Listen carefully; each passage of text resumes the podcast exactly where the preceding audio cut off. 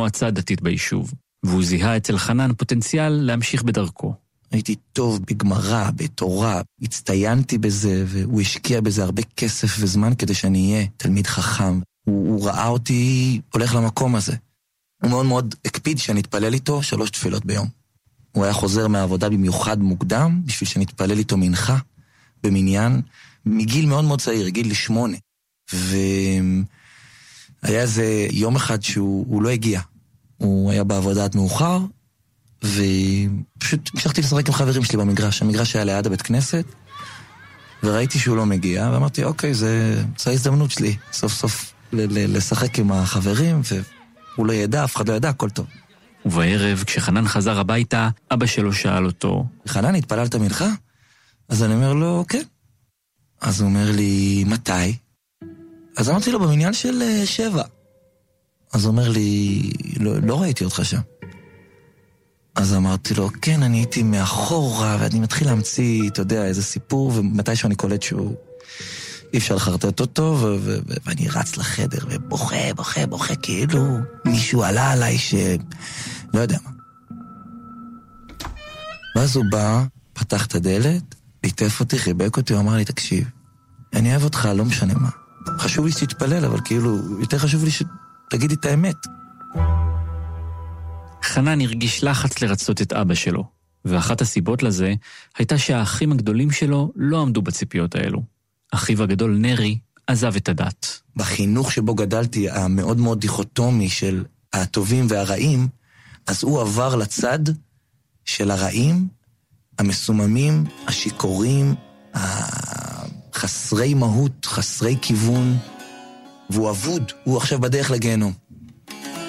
פשוט יום אחד אבא שלי אמר לו, או שאתה מתנהג ככה וככה ומכבד את גבולות הבית וחוקי הבית, או שאתה לא בבית, והדלת פתוחה. אז הוא, אז, אז הוא הלך, פשוט הלך. נרי היה אז רק בן 14, וחנן בן 8. הייתי קרוע בין שניהם. זה הבן אדם שאני הכי אוהב בעולם, ומעריץ אותו, מעריץ אותו. יש בינינו קשר קוסמי. זה מעבר בכלל לאחים טובים. ומצד שני, ההורים שלי, כאילו, הם אלוהים. ובאמצע, בתפקיד המגשר, חנן הילד. כל הזמן הייתי חושב שכשהוא יבוא, אז אני אדבר איתו על אלוהים, אני אוכיח לו שאלוהים קיים. וכל הזמן, כל הזמן הייתי חושב איך אני מתקן את זה, איך אני עושה שלום בינו לבין ההורים שלי.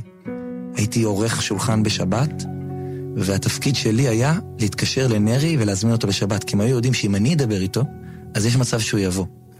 והייתי עורך לו צלחת, והוא לא היה מגיע. חנן היה תלמיד חכם, אבל גם הייתה לו אוזן מוזיקלית טובה. כשהוא היה בן 12, הוא התחיל לנגן ולכתוב שירים. כבר אז היה לו ברור שיום אחד הוא יוציא אלבום. אני זוכר שאפילו ציירתי את העטיפת אלבום שלי, בכיתה ו', ודמיינתי את זה. והחלום שלו היה לכתוב מוזיקה יהודית שתישמע אחרת. זה לא יהיה פסוקים מולחנים. מרוב שנגמרו הפסוקים, כבר הגיע לרמה של, אתה יודע, כבר הלחינו באמת דברים שאין בהם כלום, אפס קשר. ואני כאילו אמרתי, אין לך מה להגיד, כאילו אין לך עולם פנימי. אני זוכר שזה הפריע לי. אז אני אמרתי, אני אהיה הראשון, אני אעשה את זה, אתה יודע. ואז שולי רנד הוציא את נקודה טובה, ואמרתי, ממש, אני זוכר שאז אמרתי, אני, אני, אני, אני פורש. ריבונו של עולם, אם נדבר גלויות, לפעמים אין לי כוח בעולמך להיות. השנה הייתה 2008. חנן היה אז חייל בן 20 עם חלום ושירים בקידבג. אבל אחרי שהוא שמע את האלבום הזה, משהו השתנה. כאילו ממש ירדתי מזה. הסתכלתי על השירים שאני כתבתי אז, היו לי לא מעט שירים אז, ואמרתי, זה, זה לא ברמה.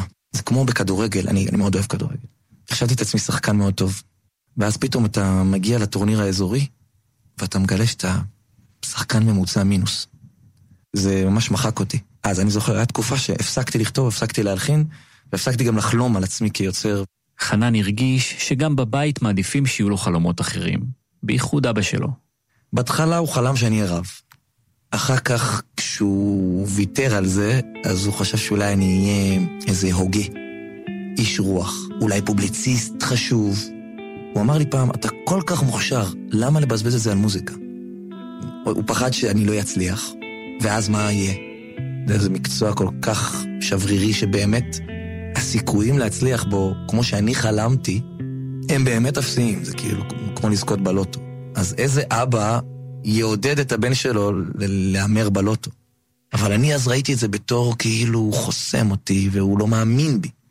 חנן השלים עם המצב ופנה לדרך שקרובה יותר לציפיות של אבא שלו. הייתי קודם כל מדריך בתנועת נוער, מאוד מאוד מסור. בזה הייתי באמת טוב. וגם באמת היה בא לי על זה. השקעתי בזה המון המון זמן. הם היו רק שנתיים מתחתיי, אבל הם היו כמו ילדים שלי. או כמו אחים קטנים. ואני חושב שזה היה חלק ממה שגרם לי לחשוב שזה מה שאני אמור לעשות בחיים. חינוך ואבהות. הרגשתי שאני טוב בלעבור תהליכים לאנשים, אני טוב בלהקשיב לאנשים, ואני טוב בלעזור להם אה, לפתור משברים עם ההורים שלהם. וברקע, כל הזמן הדהדה אותה שריטה מהילדות והרצון שלו להיות זה שמחבר ומגשר. הייתי הרבה מתעסק, עושה כאילו שלום בין הורים למתבגרים. ואז כשהייתי צריך להחליט במה אני רוצה לעשות כשאני אהיה גדול, אז אמרתי, מוזיקה זה נחמד, אבל חינוך זה משמעותי. בגיל 20 הוא הכיר את הדסה בפורום ביקורים. כמו במה חדשה, אבל של דוסים. הוא פרסם שם שירים, והיא שירה. ואז יצאנו איזה שלושה חודשים, הצעתי לה, התחתנו חודשיים אחרי. שנתיים אחר כך, כשהוא בן 22, נולדה בתם הבכורה שיר ציון. זה תפס אותי לא מוכן. הייתי בטוח שאני אני מוכן ורוצה, ואני אהיה אבא מדהים גם. ואז פתאום זה תפס אותי שאני לא מוכן. שאני עוד, עוד ילד בעצמי, מלא בבלאגנים בראש, לא ידעתי בכלל מה אני עושה בחיים. סיימתי אז את הצבא, סיימתי את הישיבה, חיפשתי מקצוע, הלכתי ללמוד חינוך, ופתאום אני אבא, ואמרתי לעצמי, אבל אני, לא, אני, אני, אני עוד לא יודע כלום על החיים. אני עכשיו צריך להיות מישהו בשביל מישהי. זה כאילו היה משהו שאני רוצה בו, אני, אני חולם להיות, אבל בתכלס, אני לא שם. מה זה מי שאני רוצה להיות? מישהו שרק מחכה שהבת שלו תחזור מהגן. מישהו שרק מחכה לגמור את היום עבודה שלו ולרוץ הביתה ולשחק עם הבת שלו, לצאת איתה לגינה ולצייר איתה ולשמוע את הקשקושים שלה. ובפועל? אני לא יודע איך אנשים בחוץ יתפסו את זה, זה כאילו... זה לא נעים להגיד, אבל זה... כאילו היא, היא, היא, היא, הילדים פולשים לי למרחב שלי ומצמצמים את, ה, את האוויר לנשימה שיש לי. הם רוצים ממני חתיכה, ואין לי לתת להם. זה היה משבר מאוד מאוד גדול לגלות שאני לא האבא ש... שחלמתי להיות. באותם ימים חנן לימד תושבע בתיכון הדר בפתח תקווה, ואת המוזיקה הוא הביא גם לשם. הייתי מנגן איתם ושר איתם וממציא איתם שירים. הקלטנו אז שיר עם התלמידים ועם המורים, שיר שנקרא הילדים הללו. הילדים הללו אנו מגדלים, וזה קצת קשה לראות אותם מהצד לפעמים. את השיר הוא כתב יחד עם אשתו הדסה. והפזמון היה, אין לנו רשות להתאכזב מהם, רק לאהוב בלבד. ואין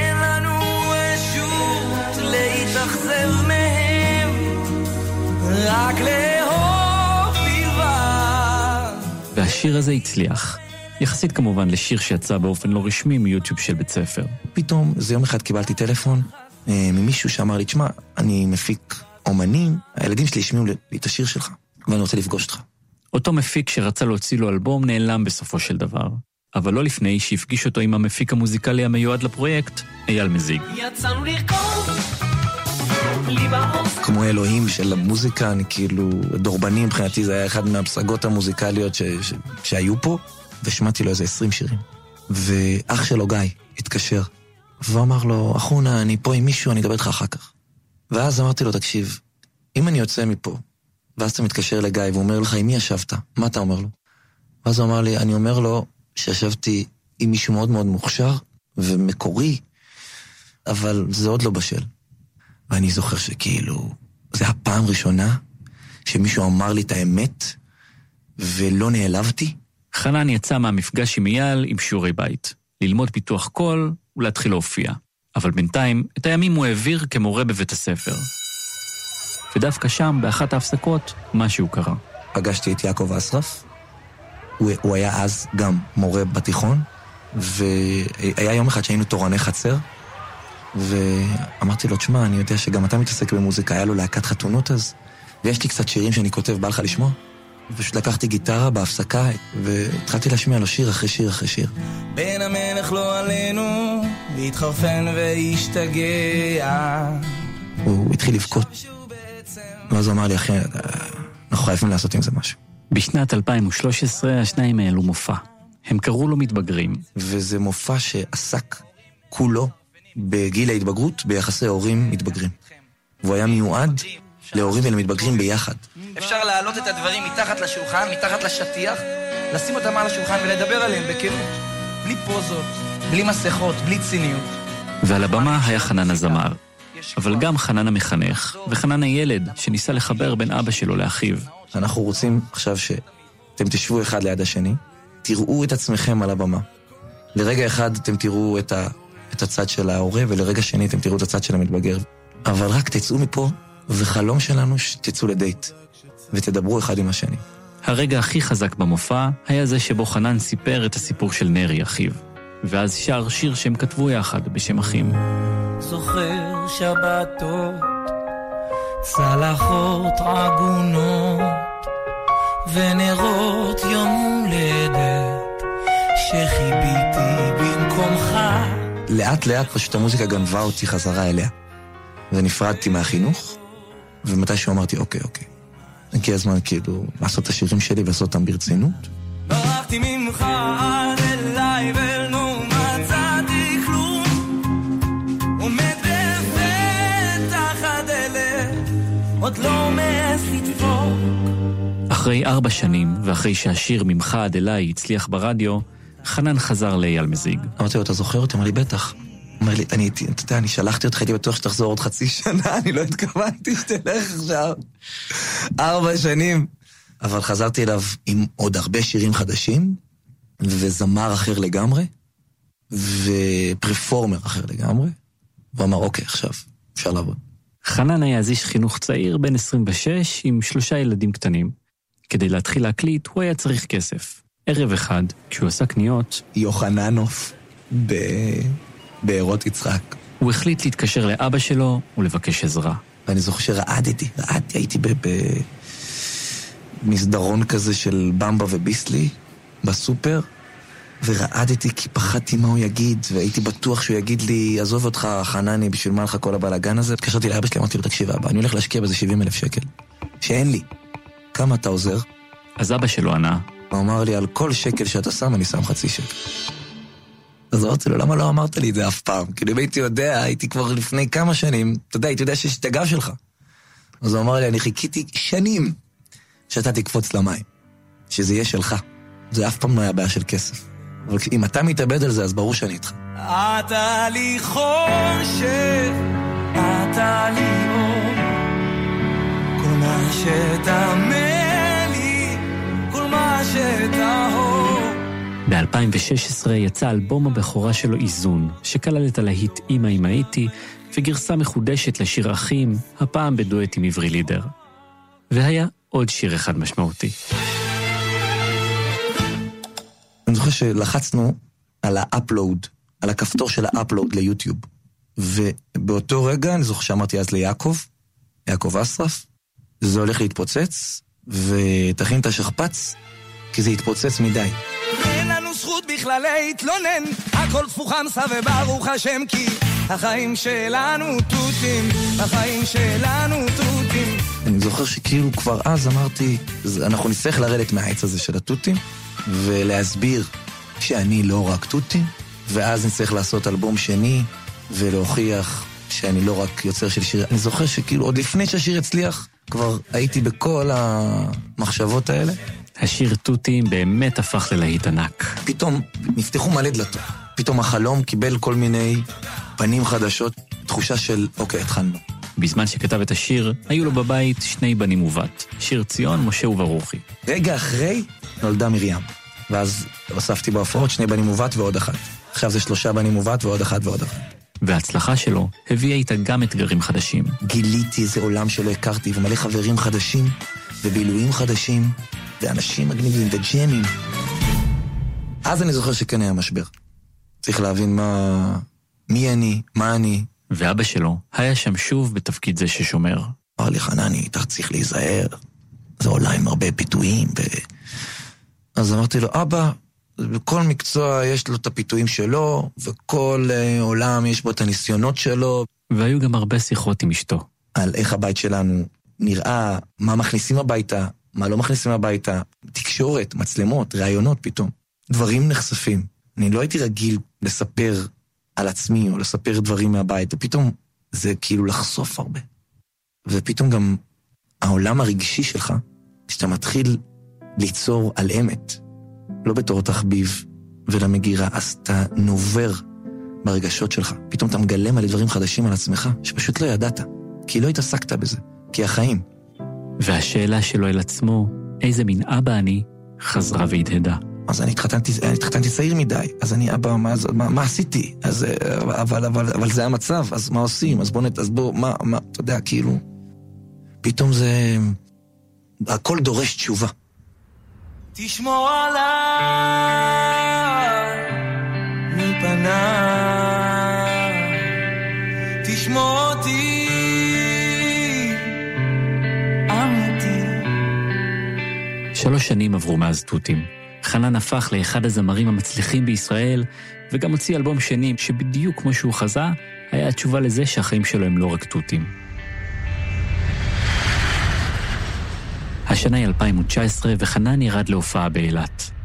הוא היה שם לבד, בלי המשפחה ובלי הלהקה, ובאותו ערב הוא חזר לחדר במלון.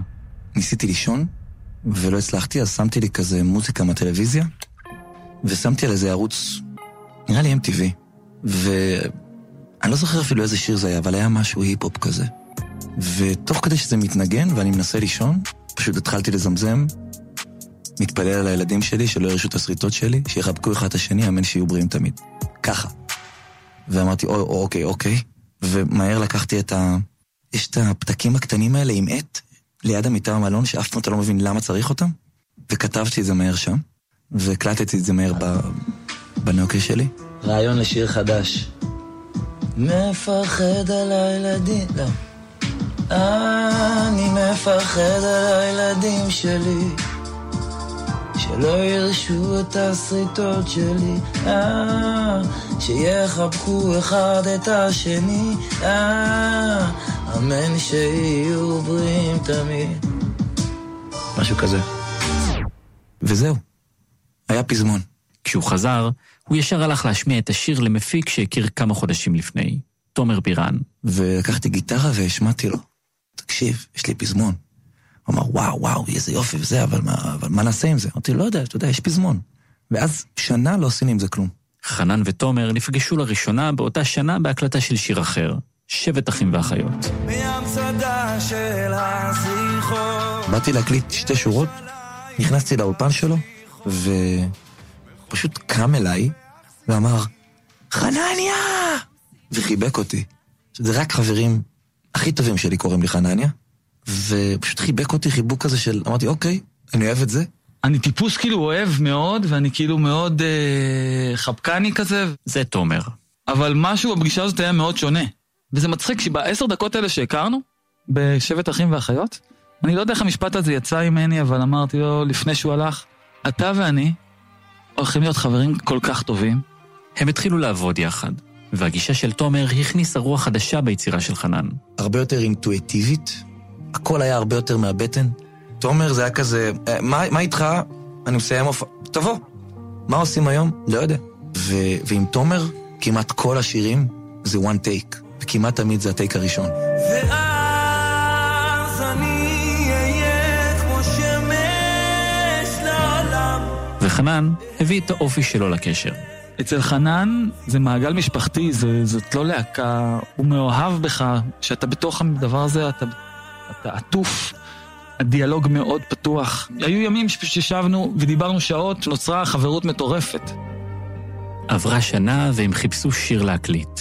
תומר העלה רעיון. אמרתי לו, אתה זוכר את השיר הזה עם הילדים? אמרתי לו, איזה שיר? הוא אומר לי, שיר על הילדים, על השריטות שהשמעת לי לפני שנה, שחזרת מאילת. הוא שר לי את זה פעם אחת, אחי, וזה נתקע לי בראש. לא יכולתי לה- לה- להרפות מזה. אמרתי, אני רוצה להתחיל לעבוד על זה. אז אמרתי לו, אתה יודע, יש רק פזמון. אז אמרתי, מעולה. בוא נתחיל ונכתוב בתים. ואז הוא, הוא באותו ערב כבר יצר ביט, אבל חנן עדיין לא ידע מה הוא רוצה להגיד בשיר. כי הפזמון אומר כל כך הרבה, עכשיו מה אני אומר בבתים? מה, מה, מה הסיפור? מה, שאני אבא דפוק? מה שאני רוצה להיות? הוא, הוא לדבר על המצב פה במדינה ועל איזה עולם הילדים שלי הולכים לגדול אליו? כאילו, מאיזה כיוון אני בכלל מתחיל את זה? פה תומר אמר, בוא ננסה אחרת, כאילו, בוא, בוא ננסה. ובאותו ערב כבר התחלתי לכתוב, אתה יודע, לג'ברש איזה בית.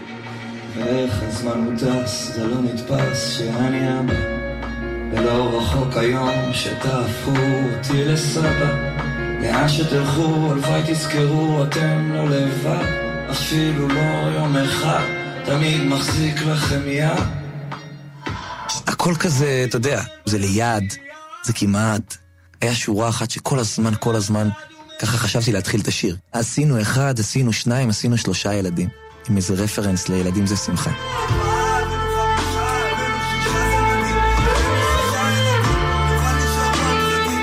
ככה התחיל השיר.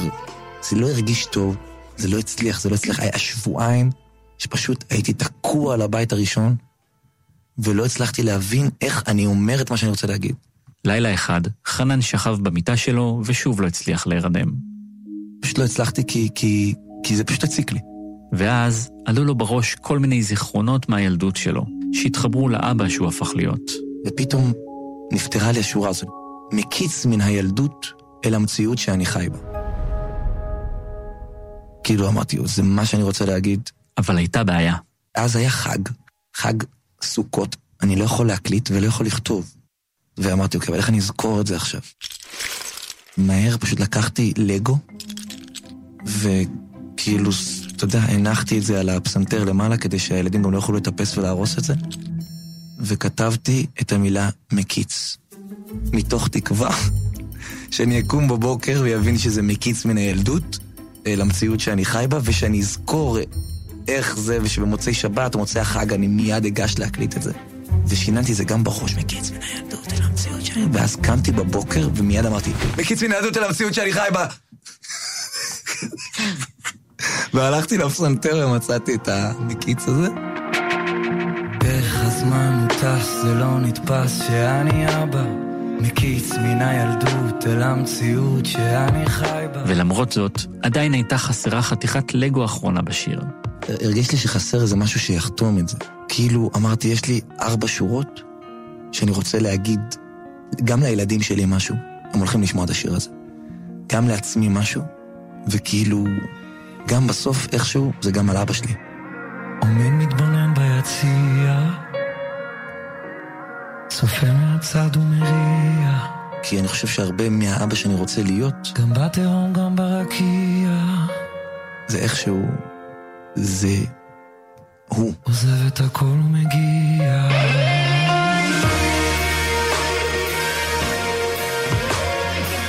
אני אומר, אני כאילו מגמגם כי... כי במשך שנים אני נשבעתי לעצמי שאני לא אהיה אבא כמוהו. אני לא אעשה את הטעויות שהוא עשה, אני לא אהיה קשוח כמו שהוא היה. והיום אני מייחל לעצמי ולילדיי שאני אהיה חצי מזה. יש משהו ב- ב- בסוף של השיר הזה, גם בתהום, גם ברקיע. זה ממש הוא. השיר הושלם ויצא בנובמבר 2020 בשיא תקופת הקורונה, כשכולם עם הילדים שלהם בבית, ומיד הוא הפך ללהיט. אבל לחנן לא הייתה הזדמנות לנגן אותו מול קהל. ואז, כמה חודשים אחרי, הייתה הופעה, הופעה ראשונה, בארנה בירושלים, ושרנו את השיר הזה פעם ראשונה, בפני קהל. אני זוכר שתומר אמר לי לפני כן, שבקטע הזה של האמן, אמן, אמן, נשאיר איזה שקט, שהקהל יצעק את זה. ואז אנחנו נענה לו שוב אמן, אמן, אמן. אמרתי לו, אבל מה אם הם לא ישירו?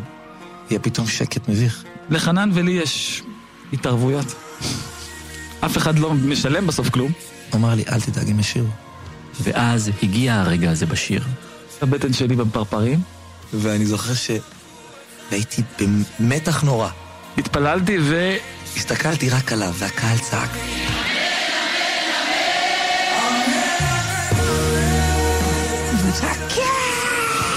יש. בול כמו בפנטזיה? אתה מכיר את זה שאתה רואה משהו בפנטזיה שלך, ואז זה מתגשם לך מול העיניים. והוא הגיע להופעה הזאת במיוחד בשביל לזכות בהתערבות.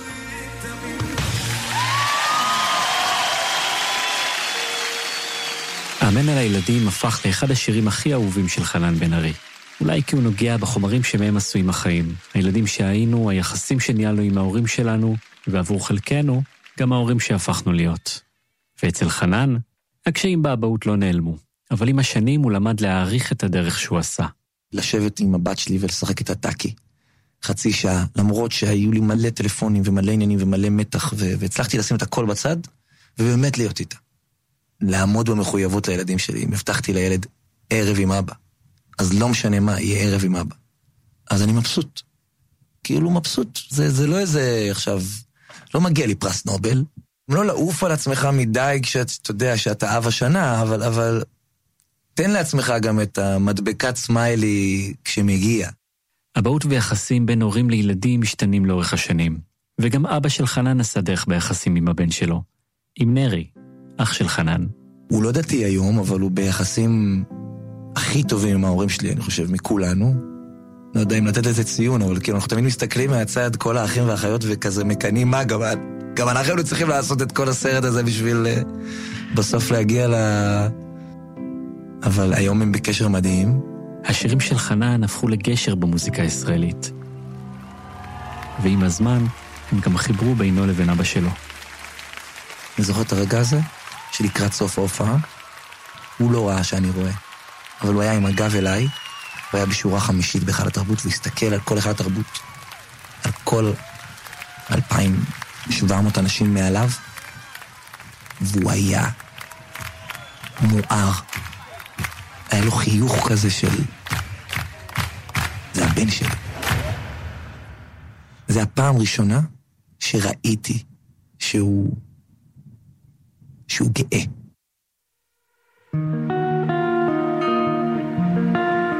האזנתם והאזנתן לשיר אחד. ערכתי את הפרק יחד עם איה קוסובר, עיצוב סאונד ומיקס, אסף רפפורט. סייעו בהפקה צופיה גבאי, דניאל מאורר ורחל רפאלי. בצוות שיר אחד, תומר מולביטזון ואייל שינדלר. פרקים נוספים שלנו מחכים באתר וביישומון כאן ובכל מקום שבו אתם מאזינים להסכתים. אני ניר גורלי, ניפגש בפרקים הבאים. מתפלל על הילדים שלי, שלא ירשו את השריטות שלי, שיחבקו אחד את השני, אמן שיהיו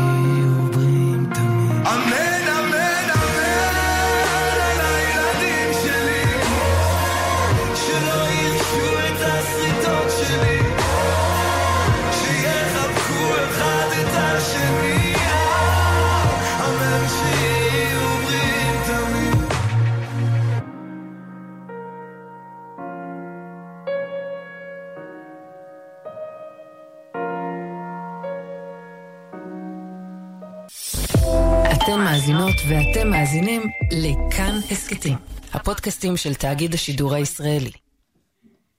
אנחנו קצת שומעים את הילדים ברקע, אבל ב... אוקיי, אז אני, אני אגיד לשקט, ו- ואם ייכנס ילדים אז גם טוב. סבבה. ילדים, אנחנו מתחילים להקליט, אז ממש תשתדלו להיות בשקט. אם אתם לוחשים ביניכם, אנחנו לא נשמע, אני חושב, אבל אה, דיבורים כמו עכשיו, זה נכנס להקלטה.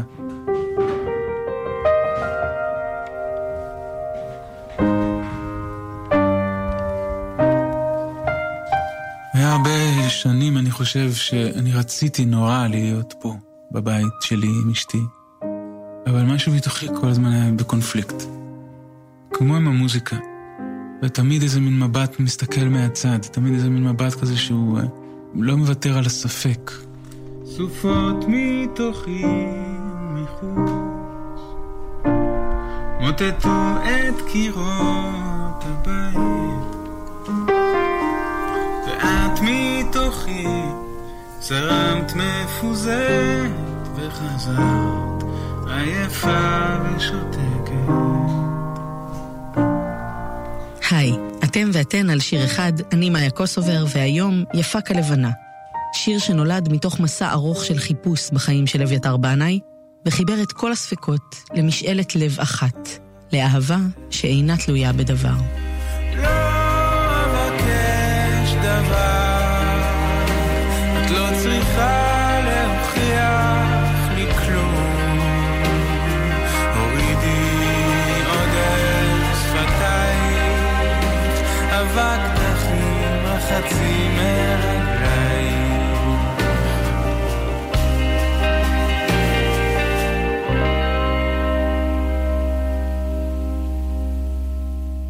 הסיפור הזה מתחיל בתמונה, ברגע של יופי שנצרב לאביתר בנאי עמוק בזיכרון. השנה היא 1994, והוא היה חייל משוחרר עם חלומות על קולנוע ומוזיקה שהוא לא מיהר להגשים. הוא החליט לעזוב את הנוף הדרומי של עומר, שם גדל, ולעבור לרמת הגולן כדי לעבוד בחקלאות. והייתי קם כל בוקר בארבע בבוקר. היינו נוסעים בחושך אל המטעים, והיה חורף, וחבורה שקטה כזאת של אנשים במעילי גשם צהובים, קול כזה דולק ורענן. ובוקר אחד, בין העצים עמוסי הפירות, השמש עלתה. זאת הייתה זריחה שכמוה לא ראה, והמראה הכל כך יפה הזה חדר לו ישר ללב. היה שם איזה רגע עמוק של יופי שאף אחד לא יכול להביט בו מלבדי. ואם אני מוכן לנשום את היופי הזה, כך אני סתם, בלי שאף אחד מביט בי, או בלי שאני מספר עליו. זאת אומרת, אני מין איזה עדות לחוויית ערך של חיים, אבל שאף אחד לא יכול להיות שותף לה. האם אני יכול להסכים לחיות במטע הזה לנצח, או שאני חייב uh, ללכת ולספר על זה? וכשאני אספר על זה, אז כולם יצביעו עליי ויגידו, וואו, אתה מהמם. קשה לי להסביר את הרגע הזה, אבל זה היה רגע מאוד מאוד מאוד uh, יקר. של מגע בלתי uh, מצולם של החיים, בלתי מתועד. הרגע הזה עוד יחזור אליו במהלך חייו כמו איזה סימן דרך, דבר לשאוף אליו. היכולת להיות נוכח ברגע מבלי לחשוב איך אחרים יחוו אותו, מבלי לרצות את הסביבה. אבל אביתר לא באמת יכול היה להישאר שם. הוא ארז מזוודה ועבר לתל אביב. ושכרתי דירה במלצ'ט 10, ומשם נדדתי לאיזה 12 דירות תל אביב, כל חצי שנה דירה אחרת, ומערכות יחסים, ותאוות תשוקה גדולה, וכסף ונשים, וכדי למלות את אותו החלל שבעצם היה יכול להתמלא ברוח הזריחה את הבוקר במטע מבוקן. בדירות השכורות בתל אביב, הידיים שלו חוזרות אל הפסנתר שליווה אותו מאז ילדותו. הבלבול והחיפוש הופכים ליצירה. בשנת 97, כשהוא בן 24, אביתר מוציא את האלבום הראשון שלו. מהר מאוד הוא הופך לאומן מוכר ופורץ דרך. מתי נתנשק? אוהב אותך לנצח. והאלבום הזה היום אתה חי איתו בשלום? כל עוד אני לא שומע אותו, כן. אחרי שכל החיים שלי אומרים לי, כאילו, שזה הדבר הכי טוב שעשיתי, אין לי ברירה אלא להודות בזה. אלבום הבכורה הביא איתו המון אהבה מהקהל ומהמבקרים, אבל אביתר הרגיש שההצלחה לא עוזרת לו. להפך. ביקורת עצמית, למה אתה לא יותר מזוקק בדבר שלך, זה כאילו הדבר הזה כל הזמן, אה, אז תחושת הזיוף והבירור של למה אני עושה, הייתה הרבה פעמים משתקת. יש לי לחץ באוזניים וסרטים כחולים בראש. יש לי ערק ופסנתר ואין לי אהבה בינתיים. החוויה הזאת של סיבוב הופעות ומערכת יחסים כזאת שמסתבכת לה שוב ושוב. חתכתי to India ושם הייתי בהימאליה באיזה מין חיפוש עצמי כזה היה בי משהו שניסה להימנע מגורלו המזמר כאילו משהו בי לא הצליח uh, אף פעם להגיד, אוקיי, this is what you are, לך על זה. הוא נדד מבולבל, עם הרבה סימני שאלה, וחיפש אהבה. אני לא יכול להגיד שהחיים שלי, גם לא בעומר וגם לא בתל אביב, גרמו לי להאמין באהבה, שיש דבר כזה. יש לי סיכוי להינצל, אני יודע. אני אוכל להתעורר, להתפכח. אני אוכל עוד לדבר באהבה על עצמי ועל בשנת 1999, אביתר מוציא אלבום שני, שיר טיול. הוא כותב אותו בזמן שהוא גר במצפה רמון כאיזו מין יצירה אקספרימנטלית של מרד מוזיקלי. כתר של שברים רץ למטה אני קורא לך, אני קורא לך את שוטפת כלים הרגשתי שזה שנות האלפיים ואנחנו הולכים להביא את המשיח עם האלבום הזה. היינו בכזה סאטלה שלא הבנו שאנחנו לגמרי מנותקים כאילו מהעולם. אז החוויה הייתה כאילו שוואו, זה אלבום מטורף, והוא פשוט קיר קיבל לפנים. הוא התמודד עם אלבום שלא הצליח ועם התחושות שהתעוררו אצלו. הפחד הזה שלא יאהבו את מה שאני אגיד. כמוזיקאי זה דבר מאוד מאוד חזק. ההגדרה שלך הרבה פעמים כטוב או לא טוב היא המונית. זה יכול מאוד מאוד לערבב.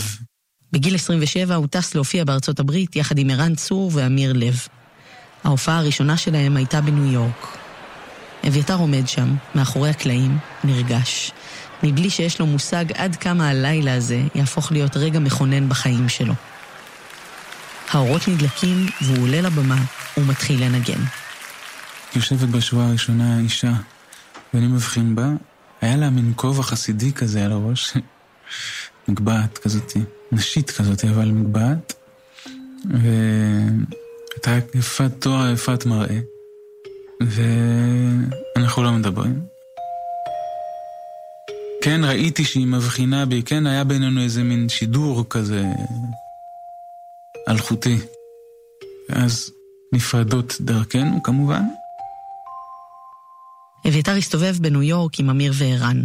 אחרי עשרה ימים הם ארזו את המזוודות שלהם והתכוננו להמשיך בטור. זה היה הלילה האחרון שלהם בעיר הגדולה. ערן אומר לי, בוא נלך להופעה לילה האחרון וזה, ואני רוצה, לא רוצה והולך. נשען על הקיר עם מועדון דחוף קטן כזה, מלא, מלא קהל. ופתאום עוברת לידו אותה אישה שישבה עשרה ימים קודם לכן במופע שלהם, בשורה הראשונה. ואז היה פלא להיפגש שוב בהופעה הזאת. ואז בהופעה כבר מדברים. אה, כן, עשר דקות אחר כך כבר ישבנו בבית קפה. לא היינו בהופעה. זה היה מפגש קרוב בין שני זרים בעיר זרה, שרלוט ואביתר. היא במקור מדנמרק, לומדת משחק בניו יורק, הוא זמר מישראל, בן למשפחה מפורסמת שהיא בכלל לא מכירה. רגע לפני שהערב נגמר הם החליפו מיילים ואמרו שישמרו על קשר. הוא חזר לחיים שלו בארץ, להופעות ולמוזיקה, כשברקע החיפוש העצמי נמשך. ואז התחלתי לחזור בתשובה. ומשהו בכל החיים שלי תפס פתאום איזו תפנית כזאתי של לימוד ורוחני ותורה ותפילה וכל זה. ואז הגעתי לאיזה קיר בתוך הדבר הזה שנבהלתי. מה אתה הולך לחזור בתשובה? ומערכת יחסים שהייתה לי פה הגיעה לאיזה מין קצה דרמטי קשה ומתסכל. גם מוזיקלית הייתי באיזה מקום לא ברור, וגם אני לומד, וכאילו נכנסתי לאיזה מקום נפשי, שקמתי באיזה ליל שישי באיזה מין פאניקה חרדתית כזאת, וזה קרה מאיזה חלום נוראי שהיה לי, ולמרות שכבר סוג של שמעתי שבת, לקחתי את האוטו, נסעתי לאורנה. ואמרתי לה, save me please. בדירה של אורנה אחותו הוא מדליק את המחשב ומוצא מייל משרלוט, האישה שפגש בניו יורק. ואחרי שלא דיברנו איזה שנה ומשהו, היא מספרת לי שהיא בתוך איזה מסע נפשי כזה ורוחני, ו... ושם במייל היא כותבת לי ציטוט מוויקטור פרנקל, מאדם מחפש משמעות, שצריך את האומץ לעמוד לבד. זה היה הציטוט? זה היה הציטוט. עכשיו כשאני שוזר את הסיפור שלנו לקראת יפה כלבנה, אז גם זה, האמירה הזאת של האומץ לעמוד לבד, קשור לי לשיר הזה וקשור לי אליה. זאת אומרת, הדבר הזה שהאהבה היא פרי של האומץ לעמוד לבד דווקא. כל עוד אתה תלותי, אתה עוד לא אוהב. הם התכתבו המון, מייל אחרי מייל, עד שהיא החליטה לעשות מעשה, לעלות על מטוס ולהגיע לישראל כדי לפגוש אותו שוב. האישה הכי אמיצה בתבל, לבוא אל השבר הכלי הזה שהייתי, אל ארץ זרה, עם איזה ביטחון וידיעה פנימית שהיא הולכת על זה. שהיא רואה משהו והיא מאמינה למה שהיא רואה. אני יכול להגיד שיש מצב שזה שהיא ראתה בי את הגרעין הזה, זה הנביט אותו. לא יודע אם הוא היה שם, האמונה שלה הולידה אותו. ב-2003 אביתר חיכה לה עם שקית של ליקריץ שחור ובקבוק יין אדום. היא יצאה משדה התעופה עם קסקט וטישרט ירוקה. ומאז הם ביחד. מאיר אח שלי, כשהוא הבין שאנחנו בקטע של אה, להתחתן, אז הוא אסף אותי לשיחה, אמר לי, הבנתי, יפה, ודנמרק, וכל הכבוד, והתאהבות, אבל, אבל נשמה, כאילו, זה בסדר, אתה רוצה להסתלבט זה אחלה, אבל לא לבנות חיים על, אה, על פנטזיות. ואמרתי לו, אחי, זה לא, זה לא כזה. יש פה אה, משהו בדינמיקה בינינו שהוא רוצה לבנות, הוא רוצה לחיות, הוא לא רוצה לעשות אה, ייסורים לעצמי ולאחרים. השתכנע? כן. אמר לי, יאללה, איזה כיף, אז לך על זה. שרלוט התגיירה, החליפה את שמה לרות, כמו זו שאמרה, אל אשר תלכי אלך ובאשר תליני אלין, עמך עמי ואלוהיך אלוהי. וכך רות ואביתר העמיקו יחד בחזרה בתשובה. אם כי הייתה הרבה יותר מבושלת ממני על העיקר ולא על הטפל. זאת אומרת, אני הדתיות היה בה כדי uh, לעצור את הסערה של הים שהייתי בו. וזה לא היה באמת ממקום של uh, איזו בקשה פנימית לצמיחה ול, ולרוח, ו... אלא רק להצליח פשוט לייצב את הסירה. ואז את כל מה שלא היה לי אומץ לפתוח, פתחנו ביחד. כל הדלתות לקראת הרוח הזאת שנשבה בי ובאה, של תשובה, של תפילה, של תורה, והכל, ובום, כאילו, בבת אחת התחתנו, הולדנו 70 ילדים, ו... וכל העניין המדהים הזה. ב-2005, שנה אחרי החתונה, וכשהוא כבר אבא לבנם הבכור, יוצא האלבום השלישי של אביתר, עומד על נייר. כשאני יוצא מזה אני קונה מתנות לכולם כשאלבום יוצא כבר אני כובע צמר על הראש כזה, מנסה להסתיר את זה שאני בעצם כבר דוס בקיץ עם כובע צמר שקניתי בדנמרק. כאילו היה לי אומץ עוד.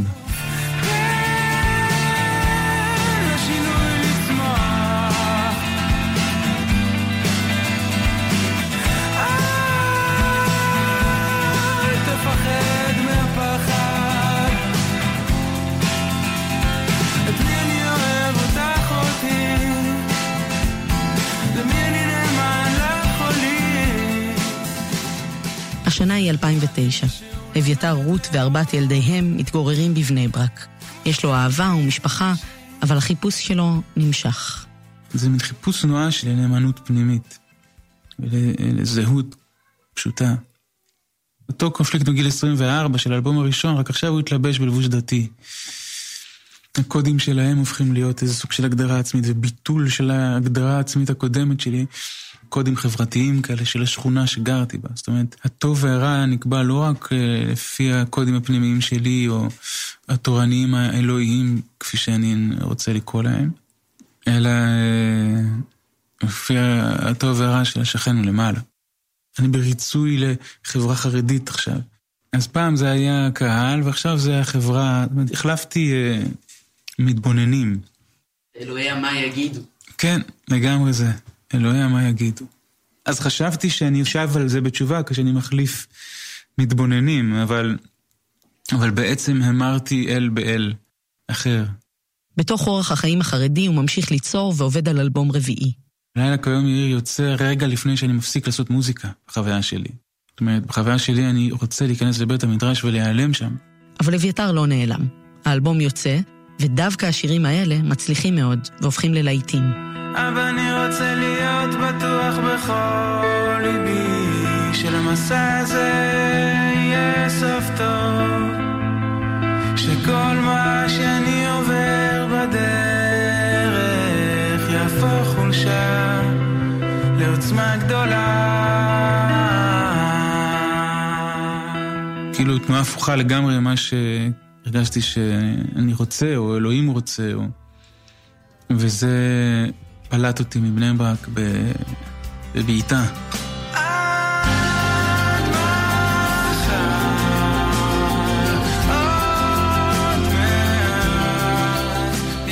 אביתר והמשפחה שלו המשיכו לנדוד. הם עברו לשכונת קריית משה בירושלים. זה היה עוד יום של חול בשנת 2011, קולות של חמישה ילדים בבית, והוא התיישב ליד הפסנתר. זה היה בית כזה מלא בילדים קטנים, וכל הקלידים, זה היה פסנתר שהחלפתי אותו מהפסנתר של האלבום הראשון. והיה בו מלא מלא פירות וכזה חלב של חנוכה על נרות על הקלידים, ופסנתר ישן ועתיק כזה, ו... שעה ביום? נראה לי שעת צהריים כזאת. וגם שעת ילדים כזה בבית, זאת אומרת, זה לא היה איזה מין אינטימיות גדולה. כמו עכשיו. נכון. וברגע הזה נובעים מתוכו מילים ולחן, שיר שלם. הוא נכתב בפשטות כזאת, כמו שהוא נכתב, כיוון שהוא כבר היה מבושל כנראה. סופות מתוכי מחוץ, מוטטו את קירות הבית, ואת מתוכי זרמת מפוזרת וחזרת עייפה ושותקת. מי זאת אה, בבית הראשון שמה? אני כל הזמן שר אל נפשי ואל אה, אשתי, נשמה שלי. הבתים הראשונים מתארים איזו חוויית נבגדות ביני לבין עצמי. מישהו שנוטה לבגוד בעצמו. וזו חוויה כזאת שמפרקת, שהיא, אה, של סופה כזאת, שכדי להיות אהוב, ויתרתי על איזה משהו, לא הייתי נאמן לאיזה נקודה. וזה הביא לאיזה סוג של פירוק ותשישות. כל פעם מחדש אני יוצא החוצה לבקש חיים ולחפש משהו שימלא איזה ריקנות כזאת וחוזר מותש. לא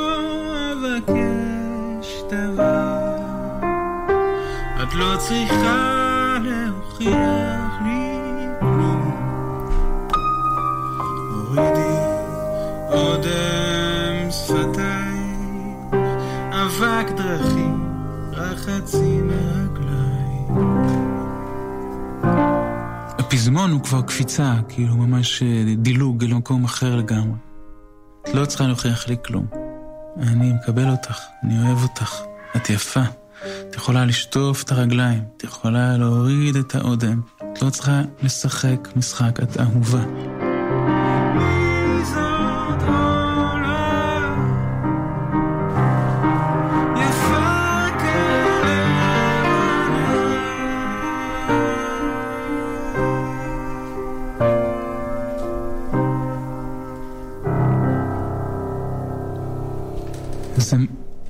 נקודת תפנית כאילו במסע הפנימי שלי, וזה כתוצאה מזה גם נקודת תפנית בזוגיות שלי. ביכולת שלי לאהוב, ביכולת שלי להיות נוכח באהבה. וגם ביכולת שלי כמוזיקאי לעמוד מול קהל ולא אה, להיות רדוף בחוויה הזאת. ולהירגע כמוזיקאי בתוך המסע. לקבל את עצמי כחסר, לקבל את הריק הזה, להפסיק לנסות למלות אותו כל כך הרבה. לא בדתיות ולא בזמרות ולא בפרסום ולא במיניות או בכסף, אה, לנסות למלות את החלל הזה, לעמוד איתו שמה. בתוך הריק הזה גם יש נביאה פנימית, יש יצירה, ומשהו פתאום נע ונפתח ויש אה, הזדמנות לאהבה. ובנקודה הזאת מופיעה שוב התמונה ההיא מרמת הגולן.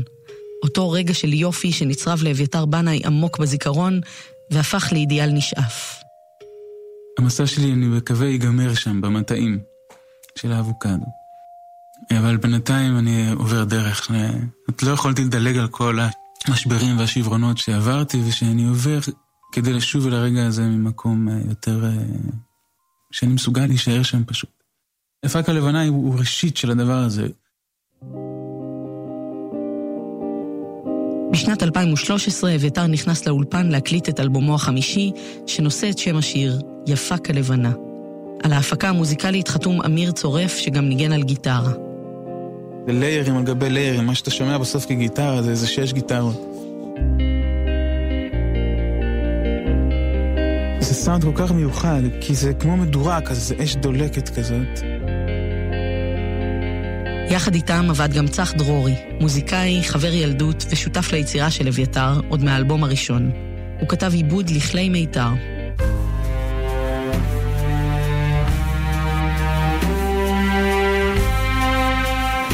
מאוד רומנטי ומאוד מלא רוחב. כל השיר שוקע לתוך איזה צמר גפן חם ומתוזמר פשוט בגאוניות מופלאה.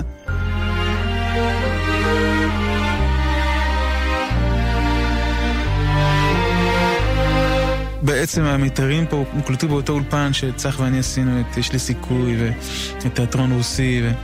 עכשיו אנחנו באים לעשות את אותם המיתרים, אבל עם הבעה אחרת לגמרי, לגמרי.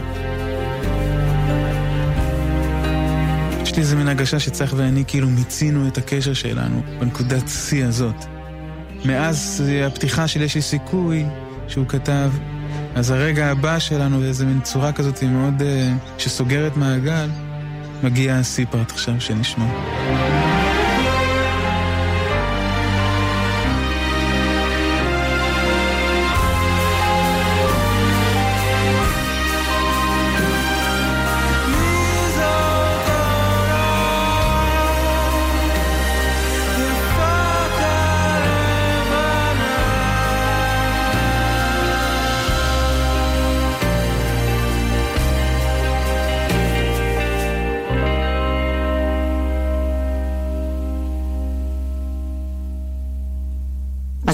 להגיד, השיר הזה הוא בינך לבין עצמך. נכון. הוא בינך לבין רות. נכון. וגם בינך לבין אלוהים, או האמונה.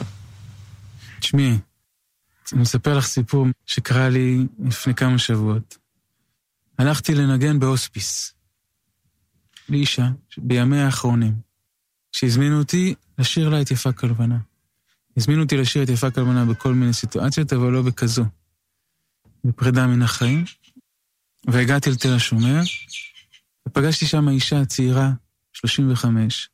נראית בריאה, נראית טוב, כאילו מגולחת, אבל נראית uh, טוב. והיא אמרה לי, תגיד, על מה יפה כלבנה? אז אמרתי לה, שזה עליי, שזה ביני לביני, שזה ביני לבין אשתי. אז היא אמרה, טוב, יש לי פירוש אחר. אני יודעת שיש לי כמה ימים שעד שאני הולכת לפגוש את אלוהים. ואני מאוד יודעת שהוא הולך לשיר לי את יפה כלבנה. שהוא הולך לקבל אותי בחיבוק, הוא הולך לקבל אותי באהבה, ואני לא מפחדת. היא הייתה עם הילדות שלה ועם בעלה, והיא אמרה להן שהיא יודעת שהיא תשמור עליהם מלמעלה. היא הייתה מאוד צלולה ובהירה, בידיעה הברורה הזאת שיש מעבר משהו שהוא שר לך את הקבלה האינסופית הזאת. באמת יומיים אחר כך היא נפטרה, כן. כן, זה הפירוש ש... אני לא חושב שחשבתי עליו, שכתבתי אותו.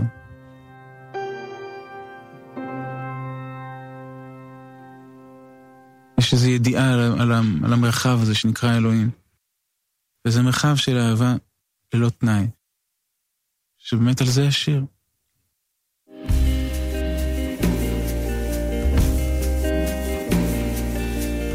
האזנתם והאזנתן לשיר אחד. אני מאיה קוסובר והפקתי את הפרק הזה יחד עם ניר גורלי. תודה לאסף רפפורט על עיצוב הסאונד והמיקס, תודה גדולה לעודד דוידוב, ותודה מיוחדת לארן לביא ולדניאל משה על הערוצים המקוריים של השיר יפה כלבנה. תודה לנועם פלג והדר בוטח על התמלולים. בצוות שיר אחד חברים גם אייל שינדלר ותומר מולביטזון. פרקים נוספים אפשר למצוא בכל אפליקציות הפודקאסטים ובאתר כאן. מוזמנות ומוזמנים להצטרף לקבוצת כאן הסכתים בפייסבוק. תודה על ההאזנה, ניפגש בפרקים הבאים. לא דבר, את לא צריכה להוכיח לי. הורידי אודם שפתייך, אבק דרכים החצי מרגלייך.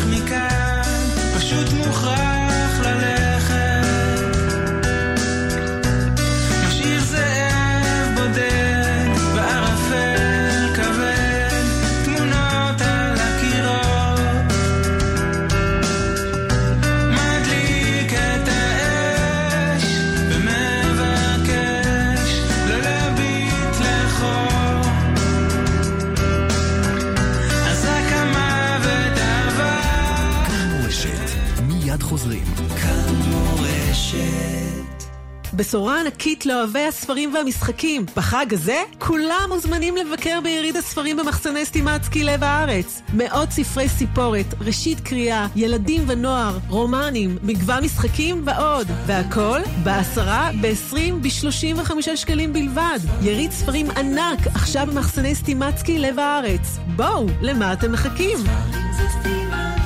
כפוף לתקנון. פסטיבל עולה עולה יא בלולו, איזו חגיגה! לקחנו מאכלי עדות מכל העולם, הוספנו סוכות עולים מקושטות, קישטנו במופעים ובמיצגי אומנות, נתנו בערבבת וחיברנו הכל לשלושה ימים של עם ישראל חי! פסטיבל עולה עולה בסוכות, משרד העלייה והקליטה מזמין אתכם לפסיפס ישראלי של עלייה, תרבויות, טעמים וחוויות. חול המועד סוכות, 2 עד 4 באוקטובר, בפארק נאות קדומים. בואו עם כל המשפחה. יהיה יא בלולו! פרטים באתר משרד העלייה והקליטה. יריד ספרים ענק, עכשיו, במחסני סטימצקי לב הארץ. בואו, למה אתם מחכים? ספרים זה סטימצקי. כאן